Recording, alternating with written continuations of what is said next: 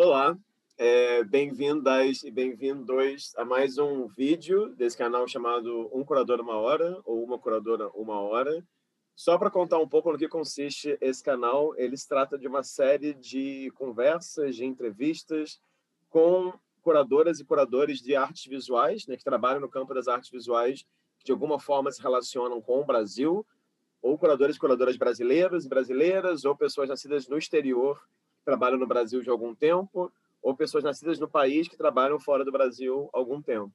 Então, esse canal ele reúne, enfim, uma grande diversidade, eu acho, de vozes, assim, diferentes gerações, regiões do Brasil, compreensões de que seria curadoria, lugares de fala, enfim, famílias, memórias, etc, etc.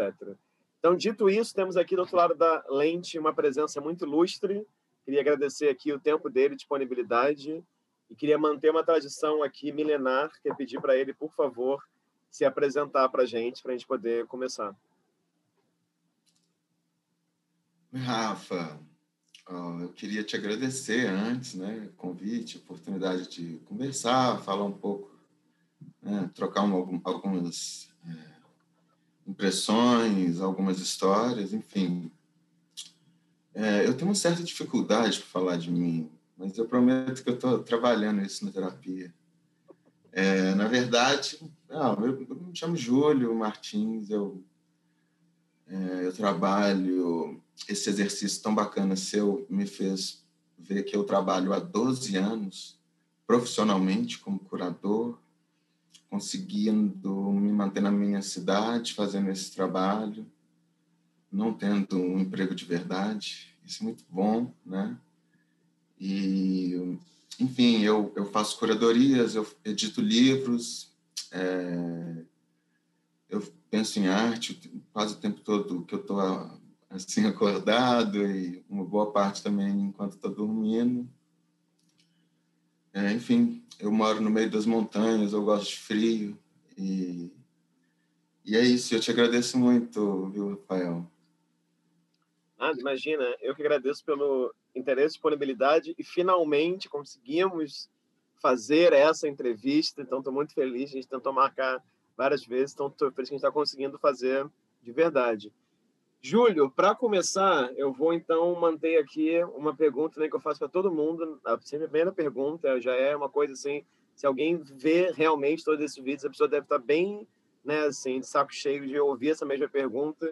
Mas queria que você começasse contando um pouco como é que era essa sua relação com a ideia de artes, no sentido amplo, na sua infância e adolescência, né? E tem um dado que me chama a atenção na sua trajetória, que é: você faz duas graduações, né? Você faz Guignard e você faz História na UFMG. Então, eu queria entender como é que foi sua vida, assim, antes desse momento universitário, e como é que era essa sua relação. Será com as artes visuais, com a literatura, com o cinema, com tudo isso? Como é que foi? Pois é, Rafa. Curioso que eu tenho algumas lembranças muito claras antes da universidade. No período de adolescência, eu tenho umas lembranças que são bacanas, que a gente vê viva, assim, e que ganham um sentido ainda mais profundo à medida que a gente segue trabalhando com arte. Mas eu tenho algumas lembranças da infância também. Meu pai tinha uma bela biblioteca. E eu lembro de eu começar a conseguir ler as lombadas dos livros, assim, né? E... lembro também de subir nessa biblioteca, igual um gato, assim, me acomodar em alguns nichos e tal. E é muito curioso contar essa história e depois vim te falar, eu tenho uma editora de livros, eu edito livros, né, e tal. Vira uma linearidade que não existe, né? Na verdade, essas coisas é porque a gente lembra, assim, mas é muito... Para mim, esse episódio é muito curioso, assim, né? E super poético, né? Me acomodar entre os livros. E aí ganha reverberações no que eu faço hoje. Mas tem uma coisa curiosa na minha formação, assim, eu acho que eu era um historiador muito porra louca, muito, assim, elegia umas fontes muito extravagantes, né, na história. E na Belas Artes eu era muito teórico, muito racional, muito crítico de arte, muito historiador da arte. Então, eu era esquizofrênico, assim, desde o início, esse não lugar, né? Tanto na história como na Belas Artes. E percebi rapidamente também que eu não ia ter uma produção artística profissionalmente, assim. E então foi muito bacana, porque o lugar da curadoria, esse entre-lugar, foi o que eu achei para preservar o que eu tinha de porra louquice como historiador, mas o que eu tinha também de historiador, e para preservar a minha caretice como artista, mas também a minha vivência, né, muito próximo de vários artistas, e a minha familiaridade com o campo da arte, né, com a singularidade desse campo.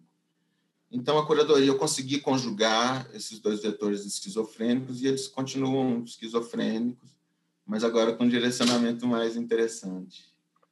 E como é que foi o processo de fazer a Guignard, assim, especificamente, né? Porque você falou ainda há pouco que você tinha certeza, quer dizer, você foi percebendo que você não seria artista visual, né? Então, eu queria te perguntar, assim, como é que foi isso? Você chegou a ter uma produção como artista? Não? Você vai dizer para a câmera que não teve, na verdade teve? Como é que foi isso lá na Guignard?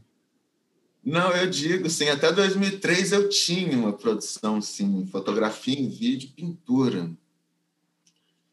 E eu cheguei com 22 anos, uma coisa assim, participei do Salão Arte Pará, assim, então, foi uma coisa chiquérrima para mim. Mas eu já tinha consciência, assim, de que na minha dieta espiritual, financeira, enfim, eu não era artista. E muito por, sabe, e eu tinha essa certeza porque, ao mesmo tempo, me acompanhava um retorno dos artistas que eu percebi que eram artistas mesmos e os artistas que eu já tinha pesquisado, enfim. Para mim era muito claro o meu lugar, assim, de pesquisador e de lidar com o signo do outro e de me encantar com o processo do outro e descobrir a linguagem do outro. Isso para mim estava claro, assim. E muitos artistas, muitos colegas me ajudaram nisso, assim. Muito bacana. Por exemplo, quais foram os seus primeiros encantamentos, assim, com o processo do outro nesse momento? Ah, isso eu também posso te contar, e tem desdobramentos bem bacanas. O meu acho que foi o primeiro encantamento, assim, mas aí ele já é profissional, eu já trabalho como curador, foi com o processo de um artista que foi vir a ser um grande amigo e depois sócio na NUNC Edições de Artista, que é o nosso selo editorial, né? O Marco Antônio Mota, assim, pelos idos aí de 2007, 2008, a gente se conheceu fazendo mestrado já, com um interesse muito comum e muito urgente em livros de artista, né? Aquele interesse na produção de arte conceitual nos anos 70, especificamente desses artistas, era o nosso gosto, assim. E a gente foi descobrindo isso como quem, sabe, vai descobrindo LPs e cantores. E a gente ia um complementando a pesquisa do outro. Meu mestrado não tinha nada a ver com isso, o mestrado dele tinha alguma coisa a ver com isso, mas a gente começou a ter uma troca e um interesse que era partilhado. E isso gerou a primeira individual dele, que eu tive a honra de fazer no Museu Inimá de Paula, isso em 2009, em 2010. E surgiu, nesse mesmo ano de 2010, também fundamos a NUNC, que foi um desdobramento desse nosso encontro artista-curador, que foi insuficiente, né? Atuar nessa dinâmica meio dura, artista-curador. A partir daí geramos um livro, geramos uma exposição, e surgiu toda a produção da NUNC, que hoje a gente já tem 40 e poucos títulos publicados, né? Uau, não, enfim, é bastante coisa. Agora, e como é que foi ali, então, Júlio, enfim, você está falando isso da Guignard, dessa relação, enfim, com esse diálogo com outros artistas, sua própria produção, você está fazendo a história também, e aí, olhando aqui no seu currículo, né, também buscando via internet, tem essa primeira exposição que você assina a curadoria, que é uma exposição do Marcel Diogo, Natureza Morta, Névoa Nada, no BDMG Cultural. E aí, queria que você falasse, antes de a gente falar, claro, sobre o seu mestrado e outros desdobramentos que acho que tem muito a ver com o mestrado, né? Queria que você comentasse um pouco, assim, como é que foi fazer essa primeira curadoria. Cara, na verdade, eu considero essa exposição aí do Marcel, que é um amigo, um pintor, né, contemporâneo meu, a gente foi colega, né, de de Belas Artes na UFMG, na verdade. Porque fazia história, estava sempre lá na Belas Artes também. Então, amigo de lá, mas, na verdade, eu escrevi o texto para a exposição dele. Ele passou nesse edital, eu escrevi um texto, dei um outro toque sobre o que eu imaginava da exposição, mas eu estava viajando. Eu nem pude ver essa exposição, porque foi uma viagem mais longa, então eu não vi. Eu considero, né, a minha primeira exposição mesmo, a exposição Inimá, um dialeto cromático, que é a exposição de 2008 que abre o Museu Inimá de Paula. Então, eu lidei com dezenas de obras, eu tive que articular ambientes, eu tive que articular informações, era um museu histórico, produzi um belo catálogo com um ensaio. Enfim, é uma exposição que me marcou muito, eu acho que meu começo está mais por aí, 2008, inauguração do Museu Inimá de Paula. Não, então conta um pouco sobre isso, assim, porque tem essa... Você fez um mestrado sobre Inimá de Paula, né?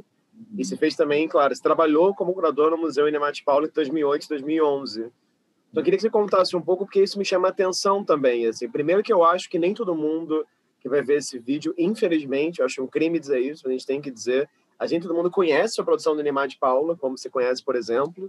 E acho também que me chama a atenção o fato de que, assim como outros curadores, especialmente de outras gerações, que não são a nossa, né? Não é a nossa geração, você tem esse interesse, ou pelo menos tinha nesse momento, esse diálogo tanto com a arte contemporânea, quanto com isso que a gente, né, chama de arte moderna, né? A gente sabe que tem muitos curadores que, de certa maneira, rechaçam qualquer relação com a arte moderna.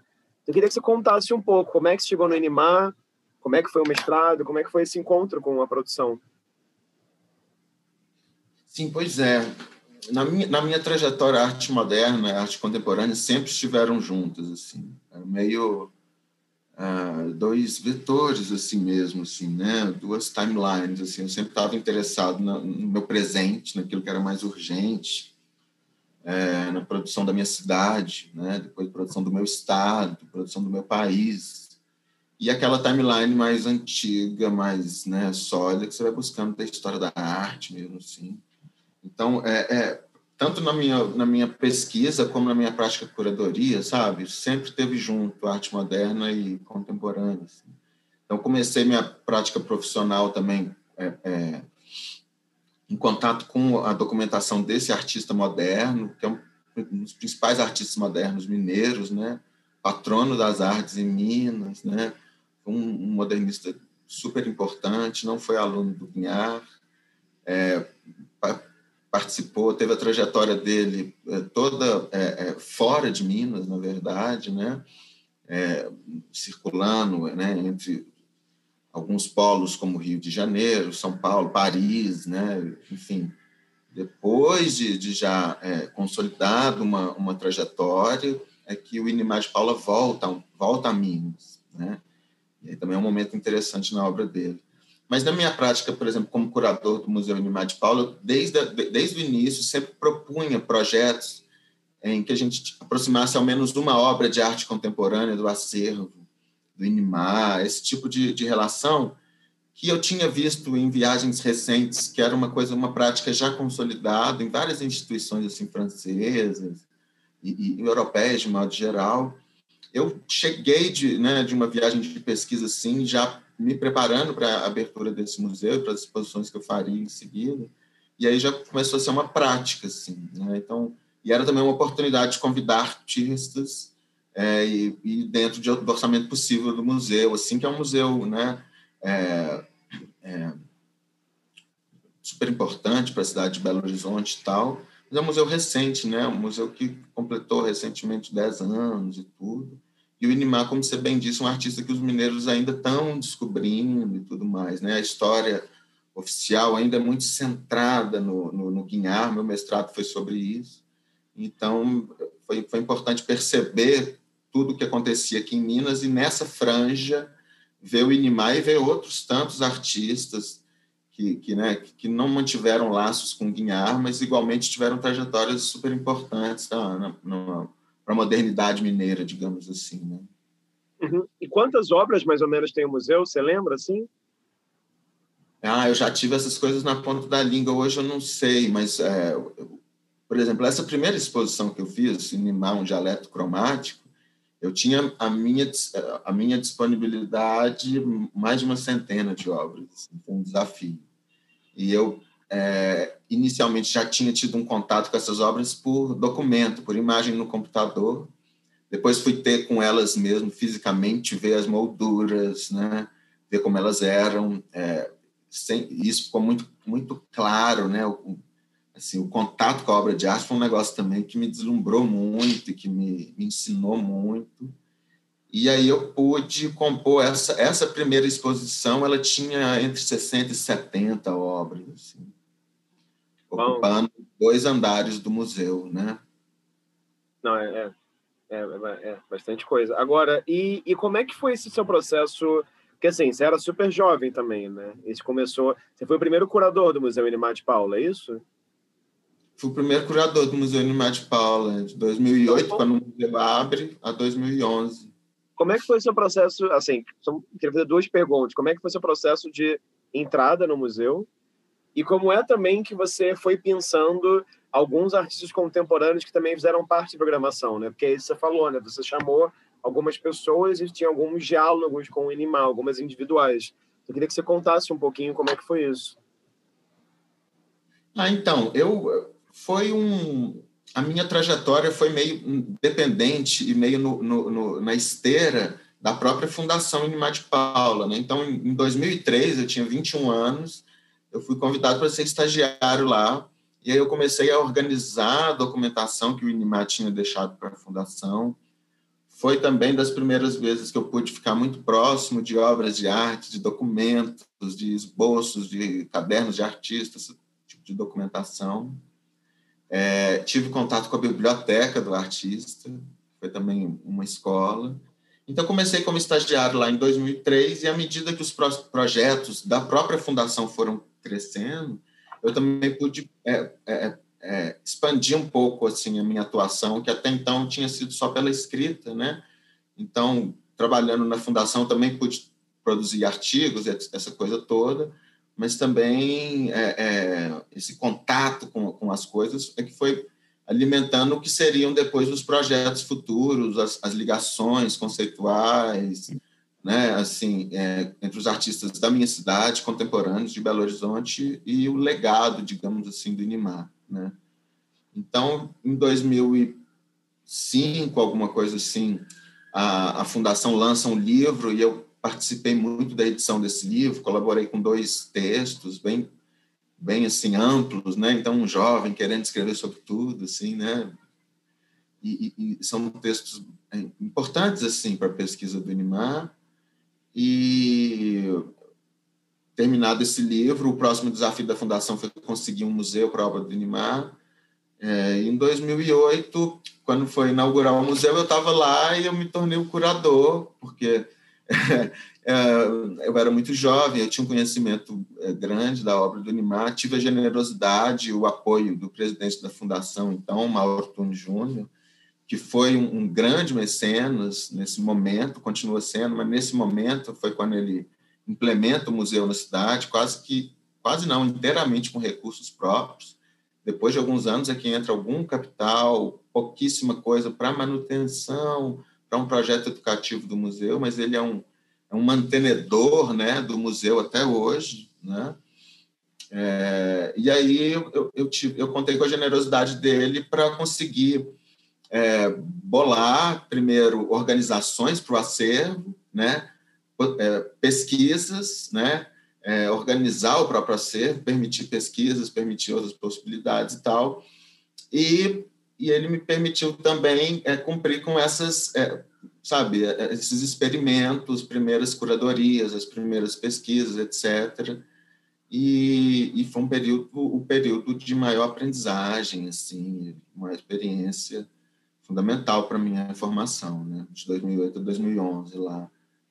Mas tudo partiu mesmo da pesquisa, foi muito linear também nesse sentido. Uhum.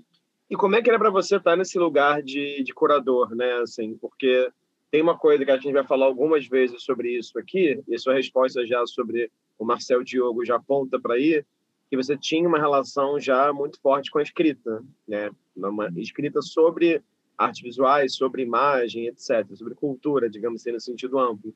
e de repente você cai, né? Cai. Você começa a trabalhar no Inimá de Paula oficialmente, você cai, né? Você acaba de falar, em toda uma pesquisa eu falo, você cai, né? Desculpa. Você começa a trabalhar no Inimá de Paula no lugar de curador. Eu queria entender como é que foi para você isso, assim, se foi... Porque, entende, eu tenho aprendido com essa entrevista também que algumas pessoas se auto-intitulam curadoras muito jovens, muito no começo, e outras pessoas, às vezes, trabalham 10 anos numa coisa, organizando exposições, e um dia alguém fala, ah, o Júlio é curador, né? Então, eu queria que você contasse um pouco, não sei, assim, como é que também foi essa passagem de pensar escrita sobre um trabalho para pensar o espaço, entendeu? Assim, como é que foi esse começo para você? Não, mas isso eu acho super interessante, porque... E uma coisa que eu falava nessa época também, assim, para me justificar, para me blindar, talvez, porque eu era muito jovem, comecei a fazer isso, é que eu não tinha feito escola de curador, né? Então, assim, eu só era curador quando eu precisava ser o resto, e eu costumava fazer as minhas pesquisas, as minhas coisas, assim, sem me preocupar tanto com isso. Aqui em Minas, em Belo Horizonte, isso era uma coisa muito traumática. Mas, como eu não sei, né, por que era, não faz parte da minha formação, para mim foi muito natural sair de um historiador da arte para organizar exposições, para cuidar de um acervo, para cuidar do museu, e o nome disso era curador, assim, e eu estava exercendo essa função ali naquele museu. Mas eu já vinha, antes do museu, eu já vinha escrevendo muito para artistas. Minha prática sempre era muito de visitar artista, de conhecer artista, de ver as coisas que ele fazia, desde aí, né? Então, já tinha muito convívio com vários artistas da cidade. Para mim foi natural querer começar a organizar as exposições com esses artistas. Uhum. E quais artistas você convidou para expor lá no Inimá de Paula, Júlio? Então, trabalhar... Não, essa parte... Vamos começar de novo. Então, Rafa, eu acho que tem algumas exposições que foram muito importantes, essa do Marco Antônio Mota, como eu te falei, chamava Iluminuras. Foram exposições que eu fui ocupando espaços que não eram expositivos do museu, porque o museu não tinha recursos para mexer nos seus espaços expositivos, né? Era muito caro isso.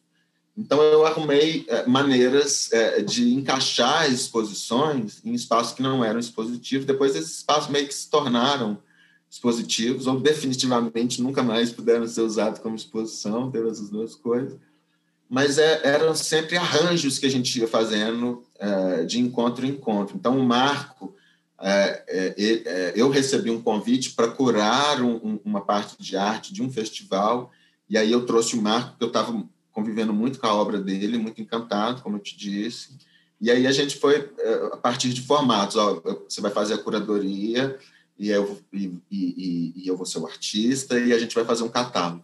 E isso tudo mudou completamente, a gente viu que não tinha o menor sentido. Fizemos a exposição, claro, do Marco Antônio Mota, com os trabalhos dele, isso aí perfeito. Mas o catálogo que seria feito virou um livro de artista dele, em que eu fui convidado, e aí, no final das contas, acabou sendo um livro de artista meu e dele. Também se chamou Iluminuras, foi a origem da NUNC, né? Então, esse foi um episódio. O outro episódio também que eu considero bem importante foi o do Pablo Lobato, que também ganhou um edital, e aí a gente remodelou o projeto que ele ganhou, esse edital, para o Museu Inimá de Paula. E aí foi muito, muito bacana, porque eu pude pensar junto com o Pablo, isso, nós dois muito jovens ainda, né? Ele começando a carreira dele também nas artes visuais, já com uma carreira já bastante interessante no campo do cinema, do audiovisual, ele já tinha uma trajetória importante, mas essa também foi a primeira individual do Pablo Lobato, né? Depois ele fez várias coisas super importantes, tal. Mas também tive a honra de fazer a primeira individual dele. E tem uma terceira exposição, e nessa exposição com o Pablo Lobato, foi super estimulante poder pensar trabalhos para o espaço do museu. Então, além do que ele tinha previsto, que era um trabalho inédito, que seria apresentado nessa exposição, eu, tomando conhecimento com esse trabalho e tudo mais, eu propus a ele resgatar um trabalho antigo que eu tinha visto no Museu da Pampulha, mas ocupando a arquitetura do Museu Inimá de Paula, que é uma arquitetura belíssima, do final do século XIX, né? assim, um art déco, assim, bem, digamos assim, arruinado, né? Bem eclético. A arquitetura era muito bacana, assim, então eu quis, com ele, construir isso. Chegamos à montagem de um outro trabalho. Isso foi muito, muito bacana. E tem uma terceira exposição também que foi super importante na minha formação, até hoje muito viva, no Museu Inimá de Paula, que foi a exposição com o Stéphane Vigny, né? Savoir-forme, que era um trocadilho com savoir-faire. E isso foi muito bacana, porque foi um projeto também que me trouxe muita... assim, eu ganhei um bolso por conta desse projeto, foi muito bacana. E também fui demitido, eu acho... Ganhei também a demissão do museu com o mesmo projeto, assim, curiosamente. Mas foi uma exposição muito importante dentro do ano da França, que eu convidei esse artista, o Stéphane Vigny, ficou em residência conosco, conheceu um pouco da arte brasileira. Metade da exposição dele a gente conseguiu trazer da França, a outra metade ele produziu aqui, inclusive em um trabalho ele homenageou um artista brasileiro, foi o Walter Caldas. E aí foi uma experiência riquíssima, super aventura, pouquíssimo dinheiro. Trouxemos o artista, não tinha o dinheiro do hotel, ficou na casa... Então, era a casa da minha mãe, onde eu morava. Ficou conosco um tempo, depois liberaram, o Ministério da Cultura liberou. Aí levamos ele para o hotel. Foi muito, muito, muito aventura. Ele ficou 1 mês e meio conosco. Fez uma exposição que até hoje é muito viva, assim, para mim. Foi incrível, isso em 2009. E aí foi muito bacana, que aí, com esse projeto, eu ganhei uma bolsa do governo francês, pude fazer um programa lá na França. E eu acho que também essa mesma exposição inviabilizou a minha vida assim, institucional, porque era uma exposição muito provocativa, para você ter uma ideia, Rafael. Teve um dos trabalhos que ele se apropriou de uma obra falsa do Inimá de Paula e colocou na exposição. Então, você imagina o bom humor dos diretores e do conselho curatorial da Fundação Inimá de Paula quando a gente abriu uma exposição que tinha uma obra falsa do Inimá dentro da exposição, né?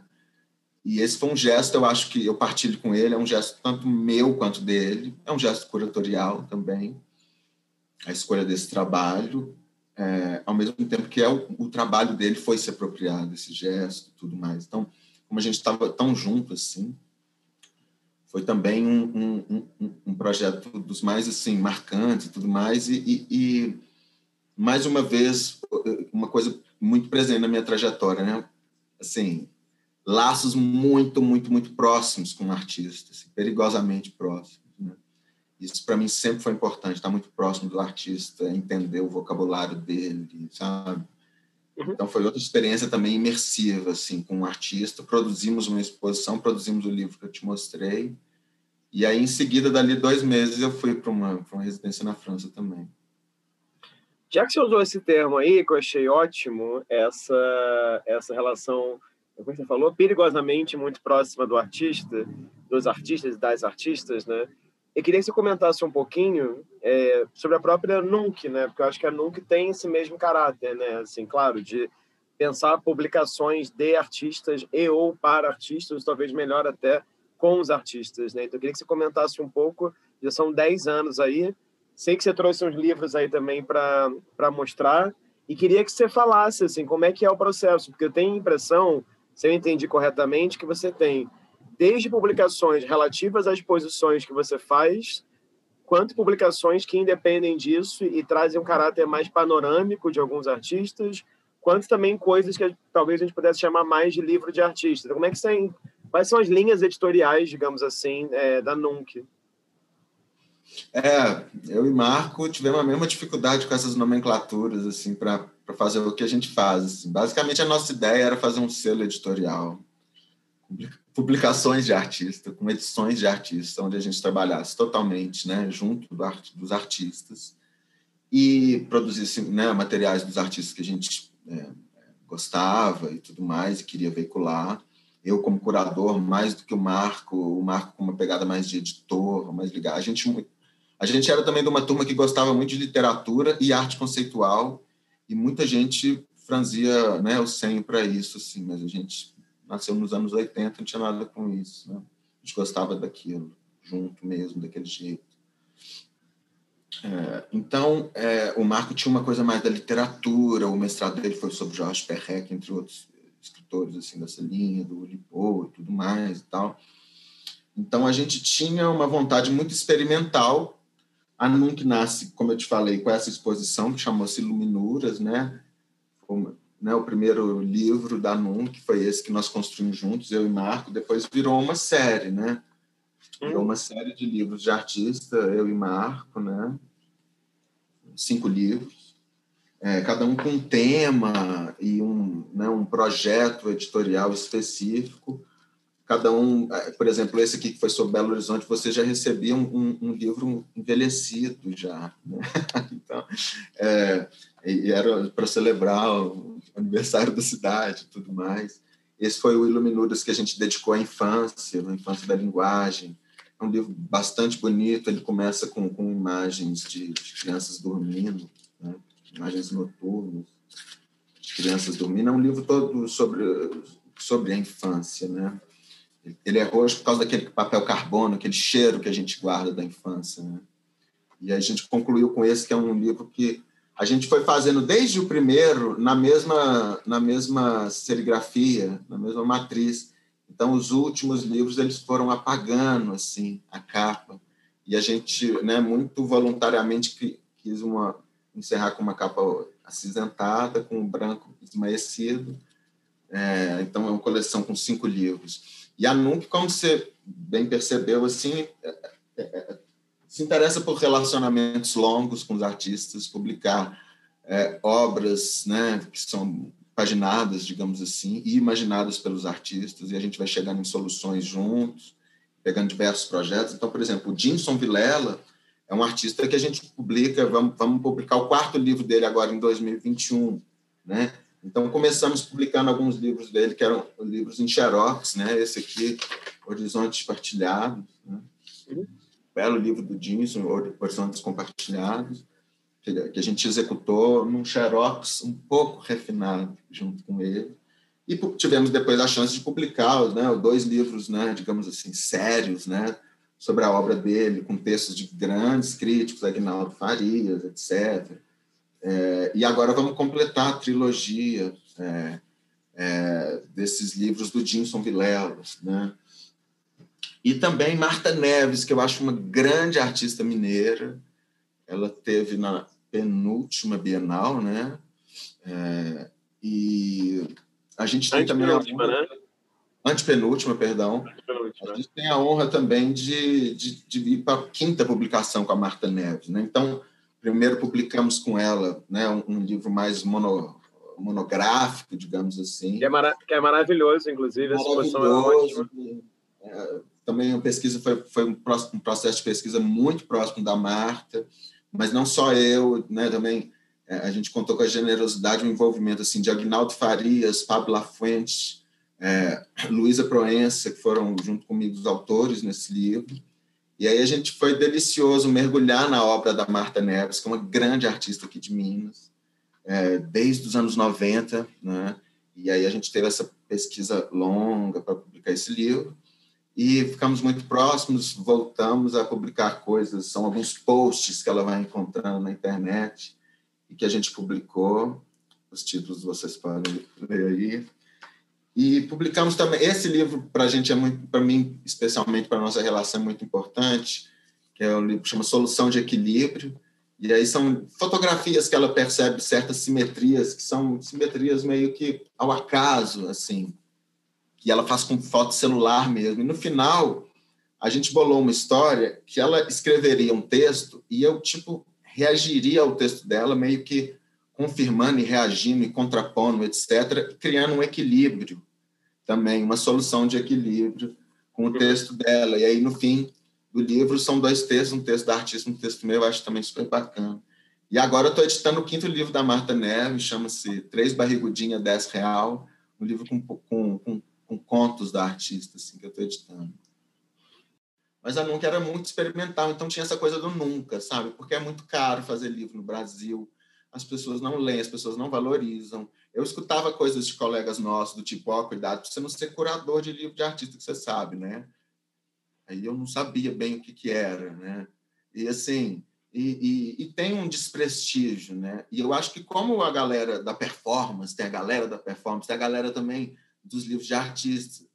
E eu, na verdade, eu não tenho turma, mas eu circulo pelas turmas. E essa, definitivamente, é uma turma que eu circulo demais.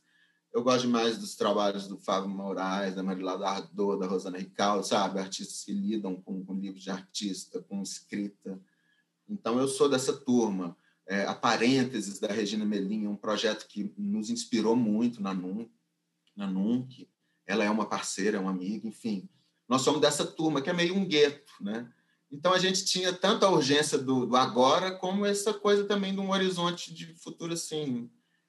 É um experimento editorial que a gente vai levando, e estamos levando, e estamos conseguindo fazer nossas coisas com independência total. E isso é muito bom. E como que é para você isso de... Porque, enfim, você falou uma coisa interessante agora, né? Esse gueto, né? Assim, entre aspas, as pessoas que trabalham com livro de artista, ou, enfim, ou artistas que muitas vezes se expressam... Sei lá, você falou da Regina Melim, tem a Raquel Stolf, por exemplo, tem uma série de artistas que constantemente pensam em publicação. Mas queria te fazer uma pergunta que é... O que você acha que tem de semelhante, de diferente, quando você pensa uma exposição individual de um artista num espaço arquitetônico... E quando você pensa um livro de um artista, entende? Assim, porque, é claro, assim, tem esse jogo inteiro, né? De como é que você vai, sei lá, os livros que você mostrou agora também, o design de cada um deles é muito diferente, né? Então, assim, como é que é esse jogo para você, já que você gosta dessa relação perigosa, né, entre aspas, né, da proximidade extrema com o artista, o que você vê de ponto de contato, assim, da exposição para a publicação? Ah, eu amei a sua pergunta. Eu tô achando até que ela foi feita assim meio que para mim, assim, porque o Rafa, na minha experiência muito pessoal, sempre foi muito junto a ideia do editor com a do curador.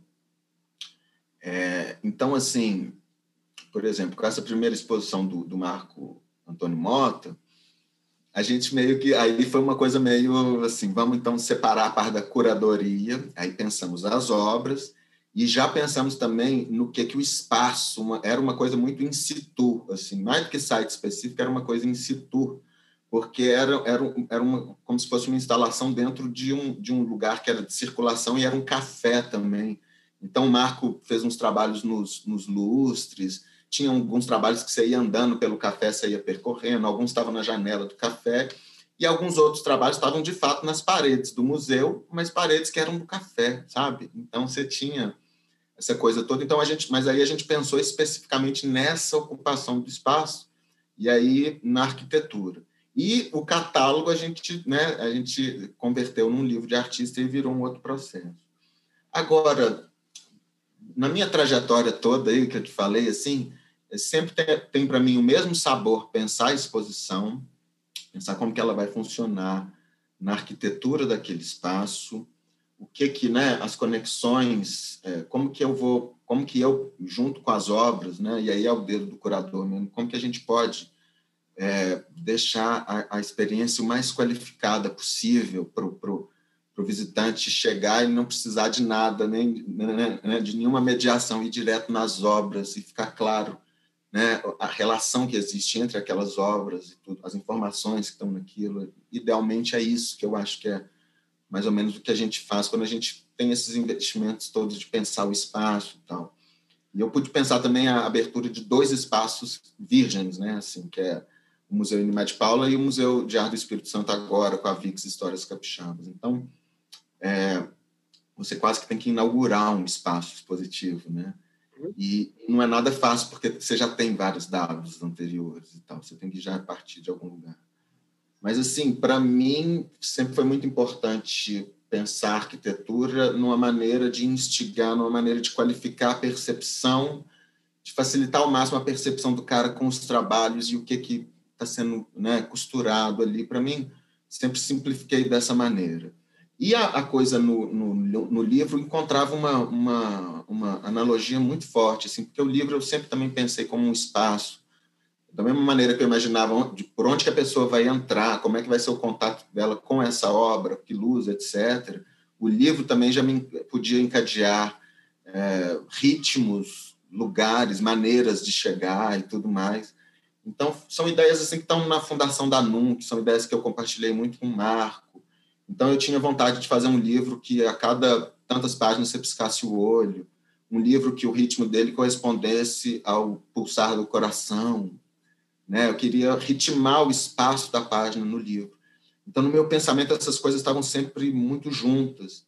E aí foi o meu amigo Jimson Vilela, artista carioca, que já reside há muito tempo em São Paulo, que me achou na literatura uma correspondência muito evidente disso, que é em Victor Hugo, que ele encontrou lá uma perfeita analogia entre uma coluna e o espaço arquitetônico com um capítulo. E a ideia, né, do chapitre, né, do capitular, né, é meio que essa organização do espaço, onde o espaço se inicia. Então, já é uma relação já dada entre arquitetura e livro, desde sempre, né, pela etimologia dada a essas estruturas. E aí eu sempre, cara, sempre tive nesse veio aí. Eu arrisco te dizer que o mesmo prazer, o mesmo investimento de tempo e de pesquisa que eu tenho para fazer o meu expográfico é para editar os livros. E outra coisa que eu acho que, dentro do nosso interesse, que é importante dizer, na minha prática, fazer uma exposição é fazer um livro, é editar um livro. E aí editar um livro, ele pode ser vários tipos de livro, a exposição até mais previsível, eu diria. Agora, o livro eu posso fazer um catálogo, eu posso fazer um recolhimento de textos do artista, documental, etc. Mas, para mim, sempre foi pensar, primeiro, eu quero trazer o artista, que ele é mesmo, aí é o espaço expositivo, vai ser, né, vai acolher a minha percepção para eu perceber a obra, isso é uma exposição. Agora, o catálogo é outro tempo, é outro leitor, não é mais um visitante, então... É uma outra lógica, e aí eu fazia uma lógica de editor, e aí eu pensava nas especificidades que o livro em si, sem ser o livro de arte, já propõe. Assim, o códex e para além do códex. E aí a gente percebe, dentro da tradição mesmo da história da arte, um uso super livre, um uso assim, intuitivo, desconcertante da estrutura livro. E para essas coisas a gente tem dado o nome de livros de artista, né? Que são essas coisas que não ficam na reserva técnica, porque não são obra, mas também não ficam na biblioteca, porque não são livros, então, por essa razão, eles acabam se perdendo. Né? Então, tem anos que eu estou organizando aí na sua terra, no Rio, no Mar, uma exposição de livros de artista e lá e vivenciando, mais uma vez, no espaço institucional do museu, o mesmo dilema que praticamente funda o pensamento assim, do livro de artista, essa necessidade de ter esse lugar. Né? Então, é muito curioso, assim, o início dessas coisas, né, Rafa? Agora, você acha... Então, desculpa, assim, para mim, na trajetória, sempre teve muito junto pensar as coisas, mas sempre pensando muito na especificidade de cada coisa. Então, tive que ler arquitetura para entender um pouco como seria montar expografia. Mas sou um cara da fenomenologia, então, agora foi a primeira vez que eu fui montar uma exposição remotamente, mas sempre eu estou montando mesmo. Quando eu digo montar, eu pego obra. Se o artista se me deixar, eu ponho parafuso, jogo. Eu estou sempre na montagem, assim. Eu penso muito o espaço. E o livro é a mesma coisa também. Cada página ali eu tem que ter minha mão ali para entender o que o artista, o que a obra pedem daquele espaço específico. Então, eu acho que isso eu fico achando assim que é muito, muito, muito particular da minha trajetória mesmo, assim, é muito do meu interesse. Uhum.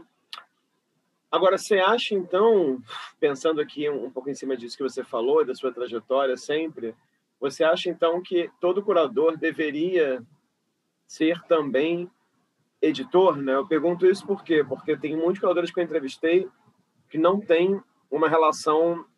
com o editar livros. Ou vou falar de outra forma.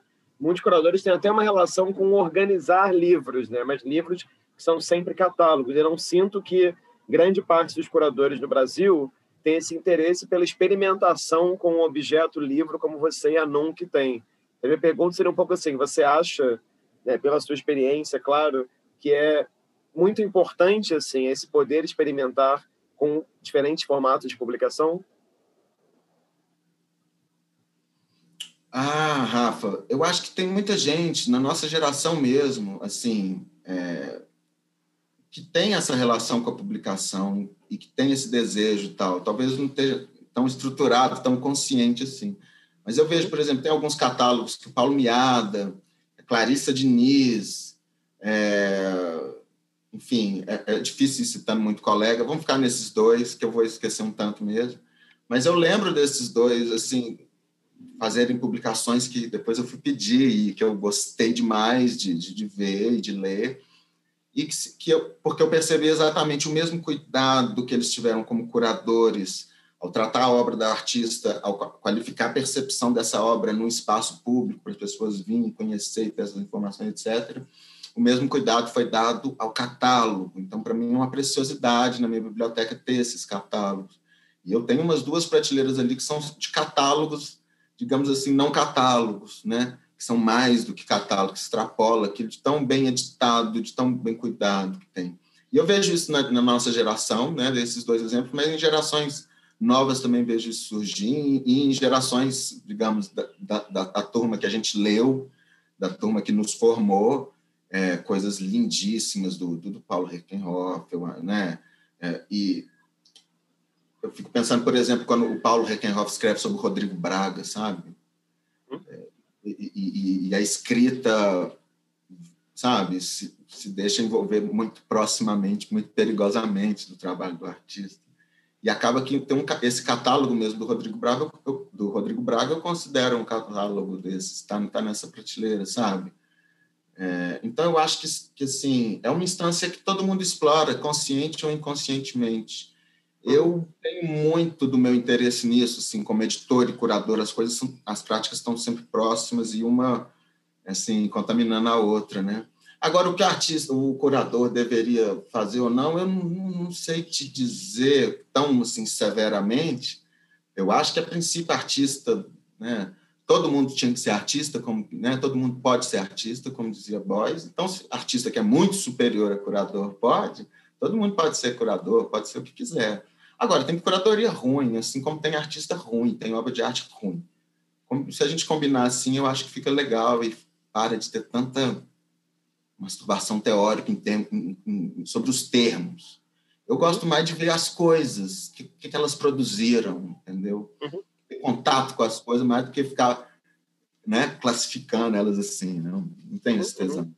Então, assim, mas me classifico como curador de livro de artista, de um tanto de coisa, assim, que a gente não tem muito domínio dessas coisas. Não, eu só ia comentar, rapidinho, só ia comentar uma coisa que eu acho que é muito interessante na sua fala e que me lembrou um pouco uma pessoa que não é da nossa geração, mas que eu acho que ele concordaria, talvez, parcialmente com isso. Eu vou arriscar, assim, isso que eu vou falar aqui.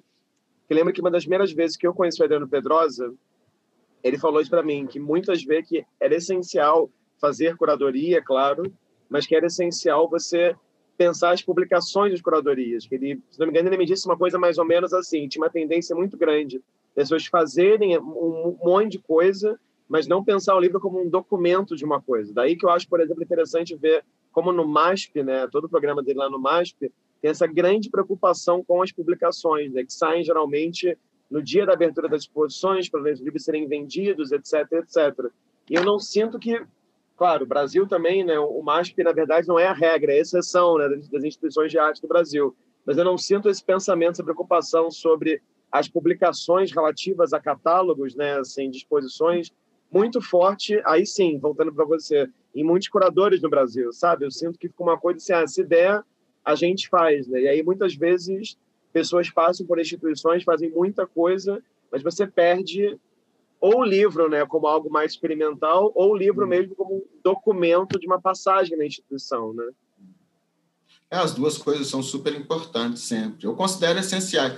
Eu na minha humildade, vou concordar com o Adriano Pedrosa totalmente, mas eu não acho que todos deveriam ser assim. Mas, né, cá entre nós, que, né, eu, na minha prática, também não concebo uma curadoria que não publica, assim. E quando eu faço uma exposição que não tem catálogo, eu fico mais um pouco frustrado, porque eu queria ser lido, eu queria mostrar mais obras que não... né, até mais coisa do que não está na exposição, e, sobretudo, tentar mostrar a exposição para além do término dela. Os livros, né, as publicações são fundamentais. O Adriano Pedrosa tem 2 projetos editoriais que, para mim, são fantásticos. Um é o Ficciones, que ele faz, eu acho, com o Vitor Mesquita, e, para mim, é muito saboroso o diálogo, né, da literatura com as artes, acho lindo. acho que é um catálogo do Reina Sofia. E tem também ele coeditou com o Paulo, né, os catálogos da Bienal, que eu acho maravilhosos. Acho que eles também são experimentais nesse sentido, assim, de trazer ensaios incríveis, sabe? Convites incríveis, registros incríveis. Mas primeiro também porque a curadoria foi incrível mesmo. Assim, né? Eu acho que é uma publicação... Nós estamos tratando de uma das exposições mais importantes do século XX. Assim, né? E o projeto editorial foi muito especialmente cuidado e é muito, muito, muito, muito importante como bibliografia, assim, eu acho, sabe? Em todo sentido. Então, no meu mestrado sobre modernismo, eu tive que citar a série de catálogos dessa, né, da 24ª Bienal, enfim, porque é uma reflexão profunda, que se aprofunda ali nos catálogos, nos textos e tudo mais. Isso me interessa muito. E o que ele tem feito no máximo, né, com os projetos das histórias e tudo, assim, junto com a Lilian Schwartz, eu acho outro momento também que se percebe uma linha muito tênue entre o que é curadoria e o que é edição, né? Porque a mesma urgência de necessidade das exposições é a mesma também de levantar bibliografia, de produzir bibliografia e de produzir reflexões sobre aqueles temas ali, né? Eu acho que no final das contas, Rafa, a gente tem uma certa obrigação de produzir um lastro do que a gente está pesquisando, do que a gente está afirmando, do que a gente está, sabe? Tem que ter um lastro que a gente está produzindo, assim, né? Então, para mim, é muito difícil mesmo pensar uma exposição sem um catálogo e impossível pensar a exposição sem escrita, né? Que eu acho que ainda rola, uma coisa que eu acho inacreditável. Já que a gente está falando sobre isso, então, já que você comentou aí sobre sua passagem por Paris, vamos falar sobre outra passagem internacional sua, a sua temporada em Harvard, em que você fez essa exposição, né? A minha letra está péssima aqui, mas eu acho que é Through the Surface of Pages, é o nome da exposição. E queria que você comentasse um pouco o que foi esse projeto. Eu soube desse projeto porque eu tinha uma informante da exposição, enfim, que falou muito bem de você, que é uma grande amiga, como se fosse uma irmã, que é a Daniela Seixas, que participou dessa exposição sua. Eu queria que você contasse um pouco, eu acho que é um projeto super legal e tem a impressão também que é um projeto que se conecta com esse seu projeto aí, em longa gestação com o Museu de Arte do Rio, né? Pois essa exposição, né, Through the Surface of Pages, né, ela foi o resultado de uma série de atividades que eu fiz lá em Harvard. Então, a gente fez um seminário temático, fizemos a exposição, eu vou falar com mais calma disso, fizemos um programa de vídeo, um seminário, né, eu disse, e publicamos um livro. E eu fiz questão de negociá-la assim, separada as coisas, porque tinha a exposição, né, e tinha a publicação de um livro, eram coisas separadas, porque a partir da exposição... Mas quando veio... essa publicação, ficou claro que era um catálogo, mas era um catálogo meio exótico, foi essa palavra que... Exótico. Então, assim, mas aí eu fiz um livro separado do que era exposição, era uma exposição, e ela me toca muito até hoje, assim, ela foi fundamental para a minha sensibilidade, assim. Era uma exposição sobre a página, como um espaço de liberdade, sabe? Então, o texto era uma passagem do Alberto Manguel, que ele está lendo sobre a gonorreia e os defeitos e os problemas de uma vida sexual desregrada, e o pai dele entra na biblioteca e ele se sente pego em flagrante, mas aí ele percebe que não, que ninguém invadia aquele espaço em torno da página. Então, foi inspirado nessa imagem muito profunda para mim, de livro, de leitura, essas coisas, né, dentro de uma biblioteca, que para mim é o lugar expositivo. Eu acho que eu quero fazer uma exposição, e eu converso muito com isso sobre a Regina, parênteses, Regina Melim, da parênteses,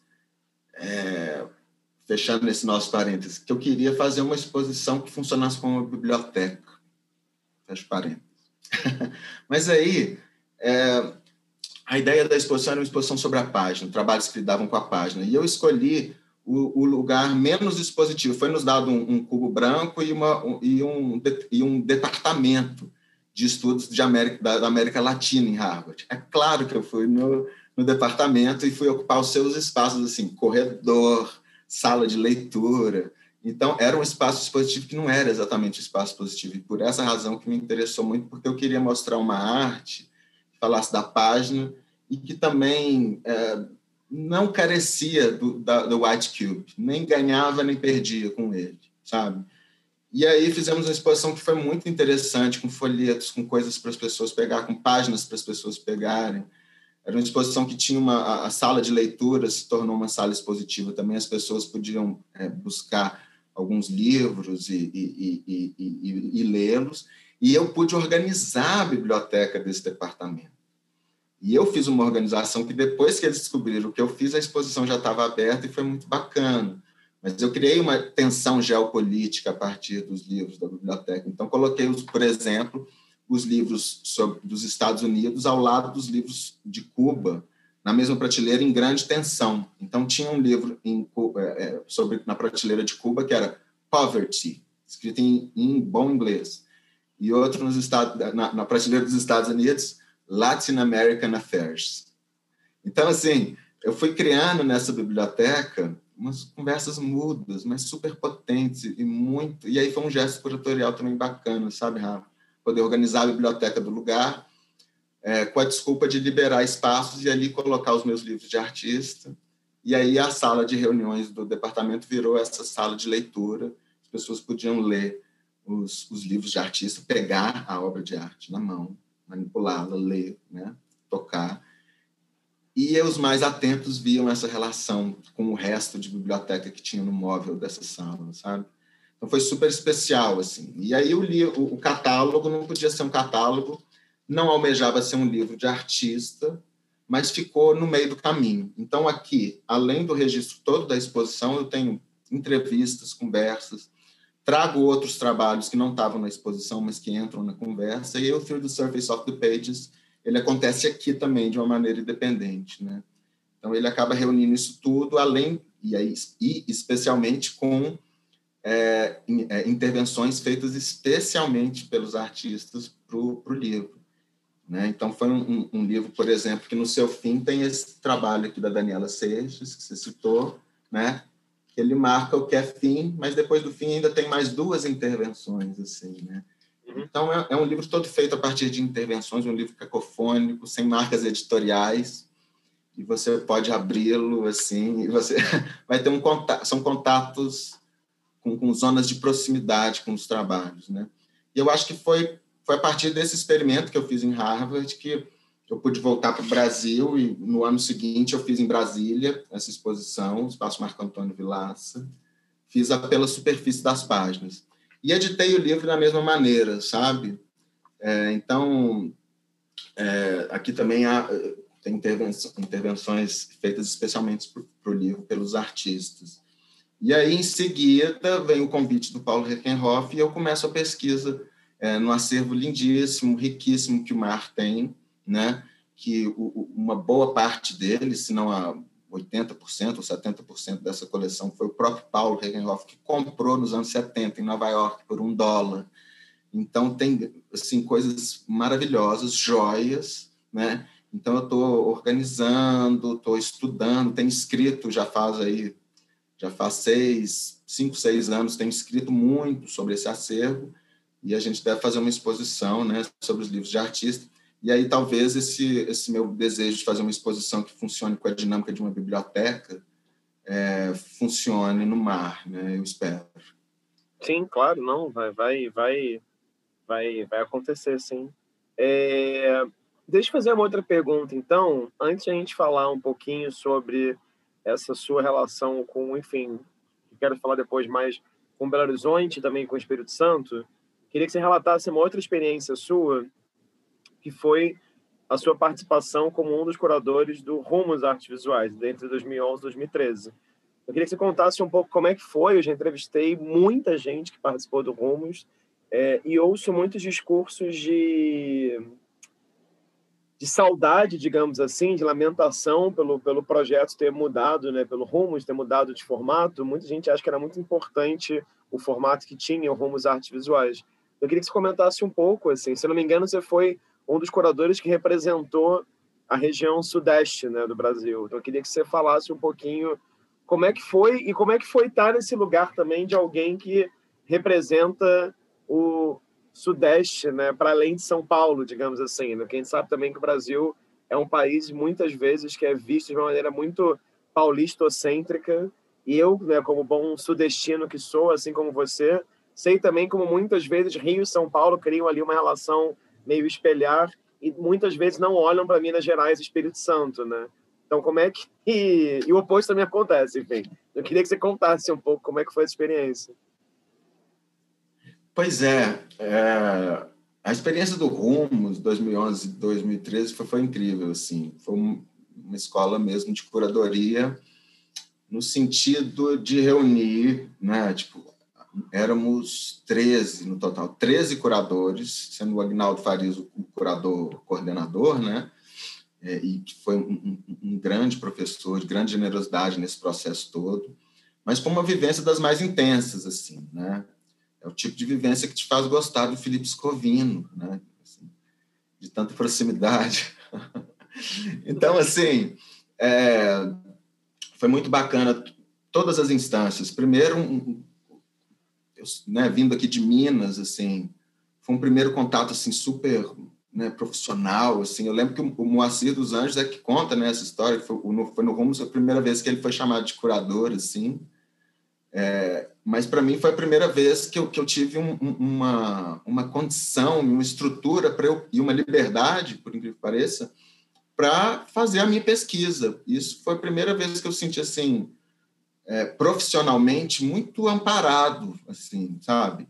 E aí foi uma delícia, assim. Eu fiz muitas cidades mineiras, me dei super mal, assim, porque eu propus, assim, muito mais do que eu podia, eu visitei muito mais do que eu devia, fui em cidades que não tinha nada mesmo, paciência, mas fui em muitas cidades mineiras, investiguei bem o estado, a arte mineira e tal, foi um período de pesquisa incrível, você tem muita liberdade, porque você que contata os artistas, não passa pela chancela institucional assim, então eu sempre tinha essa estratégia, eu estava ali pesquisando, depois muita gente sabia que eu estava pesquisando por conta do programa Rumos Itaú, porque eu fazia um encontro mais oficial dentro dessas minhas visitas. Mas eu já chegava já com uma agenda de visitas toda independente, tudo, aí depois as pessoas iam saber, e nessa história toda eu conseguia circular bem pela cidade, ver todo mundo, saber das rixas, ver os dois lados das rixas, né? Sabendo dos feudos, eu visitava todos os feudos, isso é muito de mineiro, né? Sobretudo em Belo Horizonte. Então, eu fiz várias, eu fui em todas as universidades. Aqui em Belo Horizonte mesmo, fui na Universidade do Estado, fui na Belas Artes, na UFMG, enfim.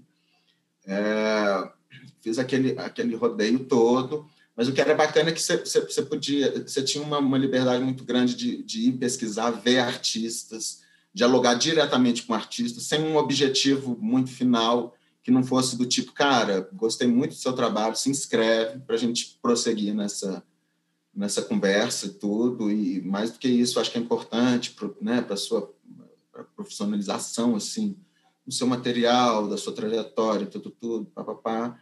E essa conversa era muito bacana, porque ela não tinha... Esse era o objetivo, né?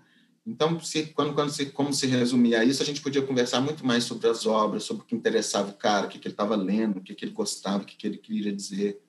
E aí eu pude aprender muito mais sobre a cultura mineira e as cidades e as cenas e tudo. Isso foi muito bom, rendeu muito. Agora eu estou fazendo um projetão que eu estou me alimentando muito disso para falar um pouco sobre a história da arte em Minas, né, nesse século XX para cá. E aí foi uma delícia. E no Espírito Santo, eu pude visitar bem 3 cidades, e nesse momento essas 3 cidades estavam muito ativas, então foi muito interessante. Fui a Vitória, Vila Velha e Viana. Viana tinha uma residência artística surreal, que não existe mais, incrível. Visitei, era dirigida pela curadora Neuza Mendes, que é uma figura importante no Espírito Santo. Visitei Vitória, foi aí quando eu conheço o Museu de Arte do Estado do Espírito Santo, o mais, né? Enfim... E aí tive também um contato afetivo muito forte com Vitória, porque percebi a cena capixaba muito carente assim, de interlocução. Percebi uma cena muito bem organizada, mas em si mesmada, né? pouco diálogo para fora, poucas referências mesmo para fora do próprio estado e tudo mais. Então, desde o início em que a gente começou a estreitar laços, eu comecei a fazer mais projetos no Espírito Santo, sempre a minha ideia era né, fazer de plataforma dali para outros lugares e também trazer gente bacana para circular ali, enfim. E aí fiz algumas coisas também por lá e foi muito legal, porque a pesquisa que o Rumos te rende te localiza em alguns interesses, assim, te dá a possibilidade de entender determinadas regiões e colaborar com essas cenas, né, de fato. Então, assim, eu sei muito que eu indiquei, por exemplo, várias instituições para receber workshop, para receber material do Itaú, etc, etc, etc. Então, o processo do Rumos era muito rico, mas, ao mesmo tempo, era um processo muito que dependia do curador. O Rumos, no final das contas, era um processo muito de formação de curador, era uma escola para curador, né? Isso eu achava, isso foi excelente, eu acho muito bom que eu tenha participado e acho péssimo que tenha perdido esse rumo, né? Os rumos. Mas era isso, assim, sabe? De pesquisar muito, de formar o seu próprio mapeamento, seu próprio cenário, de ver como as coisas funcionam, ver com um colega que está viajando por outra região, como que as coisas se situam por lá. Eu achei fundamental, assim, sabe? Foi muito importante ter essa visão inicial, assim. Foi a sensação que eu tive também fazendo a residência na França. Você começa a ter uma visão, assim, mais abrangente, mais de como as coisas funcionam. E, para mim, isso pode servir com tanta coisa, né? Isso serve para você ser muito oportunista, etc. Mas, para mim, isso serve para localizar onde está a minha pesquisa, onde pode funcionar o interesse da minha pesquisa com os artistas, né, que são também desse mesmo interesse, com as instituições, e mesmo até mesmo o mesmo público, digamos assim, o mesmo tipo de interesse. Assim. E eu acho que aí o diálogo, a sua fala fica mais qualificados, né? Então, para mim, isso serviu nesse sentido, sabe? De entender melhor onde que a minha pesquisa pode colaborar nesse mapa mais generoso, né? Que nos foi dado, assim, do Brasil e lá no programa Courant du Monde da França, assim, né? Uhum, uhum. E como que foi, então, sua experiência, suas experiências no Espírito Santo, né? Logo depois do Rumos, né? Porque você fez uma série de pesquisas, enfim, atividades no Espírito Santo, né? Desde aí para até agora essa exposição, né? VIX. Agora eu estou organizando, a exposição já está montada, foi uma experiência até muito curiosa montar a exposição remotamente, mais difícil ainda, mais ansiedade ainda, mais agoniante. E a exposição está montada e agora eu estou organizando o catálogo. Foi uma exposição muito, muito, assim, de uma pesquisa também muito profunda, quase 6 anos de pesquisa, né? O começo da exposição, da pesquisa foi em 2014. A exposição ia se chamar VIX, que é a sigla de Vitória, né, no Espírito Santo, da cidade, sigla do aeroporto. Ela ia se chamar VIX 16, porque o 16 em romanos é também com as mesmas letras do VIX e tal. Então, era uma exposição para eu ter 2 anos de pesquisa e realizá-la em 16. Fui realizar ela agora, em 2020, no contexto da pandemia. Mas aí, quer dizer, a parte boa disso é que eu tive um período de pesquisa maravilhoso, eu pude ir muito à Vitória, pesquisar muitos artistas de lá, entender a cena de lá, entender isso que eu te falei, né, dos feudos constituídos, e aí eu acho que uma exposição deve, né, balançar igualmente essa estrutura toda, enfim. E aí foi muito bacana para conhecer os artistas e tal, e eu desenvolvi no Museu de Arte do Espírito Santo uma trilogia, né, eu vou completar essa trilogia, foi dedicada ao Georges Perec, não por acaso, assim. Então, a primeira exposição que eu fiz lá, Rafael, foi uma exposição... Depois eu vou falar mais um pouco da VIX Histórias Capixabas, porque ela nasce dessa vivência toda. Então, a primeira exposição que eu fiz lá, eu queria fazer uma exposição que soasse como a vida, modos de usar do Georges Perec, sabe? Então, até busquei, assim, fazer no catálogo, né, como dizem aí. Então, na publicação da exposição, eu busquei um contato com a edição original do Georges Perec e tudo mais, E foi a maneira também que eu fiz, assim como ele, né, faz com os diversos contos e tal, as diversas histórias, é que eu quis também resguardar a singularidade de cada um dos artistas que estava naquela exposição e, ao mesmo tempo, reuni-los no mesmo lugar. Então, era uma época em que o museu era separado por 5 salas mesmo, muito distantes, muito, né, distintas uma das outras. Então, era o modo que a gente tinha para tentar uma costura entre os artistas. E a Modos de Usar foi uma homenagem ao Perec, mas foi também muito reagindo ao tipo de trabalho que eles estavam propondo, que eram trabalhos de usar mesmo o museu, assim, sabe? Uma coisa meio tânia-brugueira, assim, tudo mais. Estava influenciado por isso. Uhum. Então, teve um artista, o Piatan Lube, ele fez do museu, ele fez uma plataforma para trocar frutas. Então, na cidade de Vitória, você acha várias plantas árvores frutíferas. Ele fez um mapeamento disso, coletou fruta de tudo que é canto da cidade, jogou no museu. Lá eles produziam geleia, lá eles trocavam fruta, comiam, virou um lugar de encontro a sala dele, assim, né? E as pessoas iam lá comer, conversar, comer uma banana e tudo mais. Então, foi dado um novo uso para o museu. Isso me interessou demais. E aí, em seguida, a exposição que veio foi em cima do outro livro do Perec, né? Tentativas de Esgotar um Lugar Parisiense, virou Tentativas de Esgotar um Lugar, né? E partia também um pouco de como os artistas estavam lendo determinados lugares. Alguns desses projetos eram aqueles projetos que o artista viajava para uma cidade, determinado lugar, e, né, e voltava trazendo ali munido de um relato plástico, visual, etc. Então, foi uma exposição que se relacionava com essa coisa de ver e tal, se relacionava com a cidade também. Foi bem bacana. Teve um trabalho que chamou muita atenção e que se relacionava com o título, né, Tentativas de Esgotar um Lugar, que foi do André Arsari. Ele tornou visível a visão que você tem do museu inteiro pelas suas câmeras de vigilância.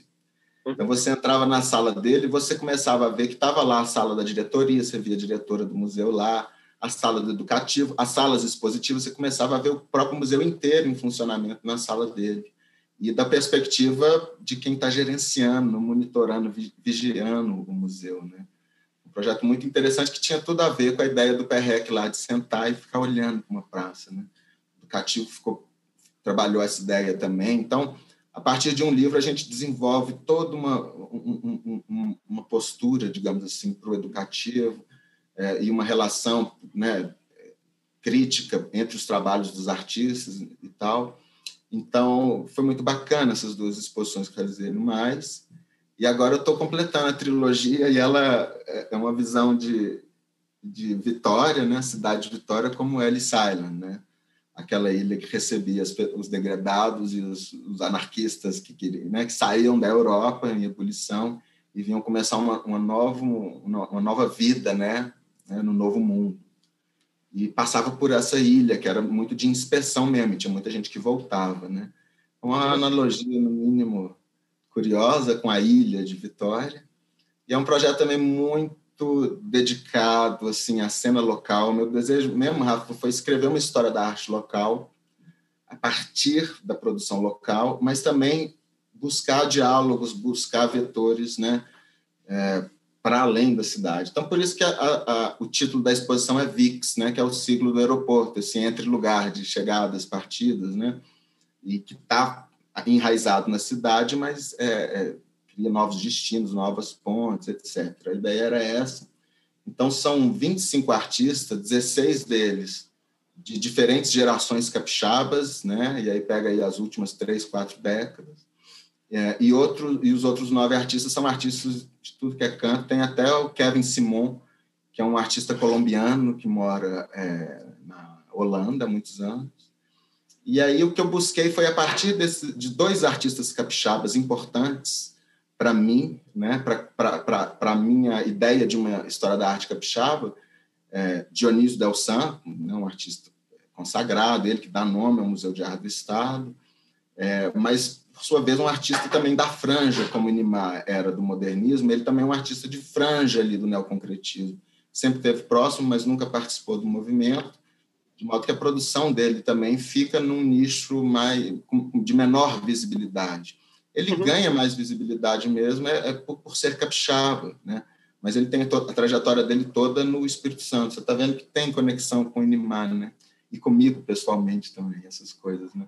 Que é engraçado, né? Pois é, então aí o Dionísio, eu acho que era esse alicerce sólido, mas eu crio um outro também, que é o Eupídio Malaquias, que é um artista que nem as pessoas do próprio estado do Espírito Santo conhecem tão bem. Ele é um artista plenamente autodidata e ele escreve muito junto dos desenhos dele. Ele conjuga sempre imagem com texto, isso me interessou muito. Então, a partir de Eupídio Malaquias e Dionísio Del Santo, eu reuni outros artistas e essa é a exposição que reabre o MAIS depois de ficar fechado para sua reforma arquitetônica, né?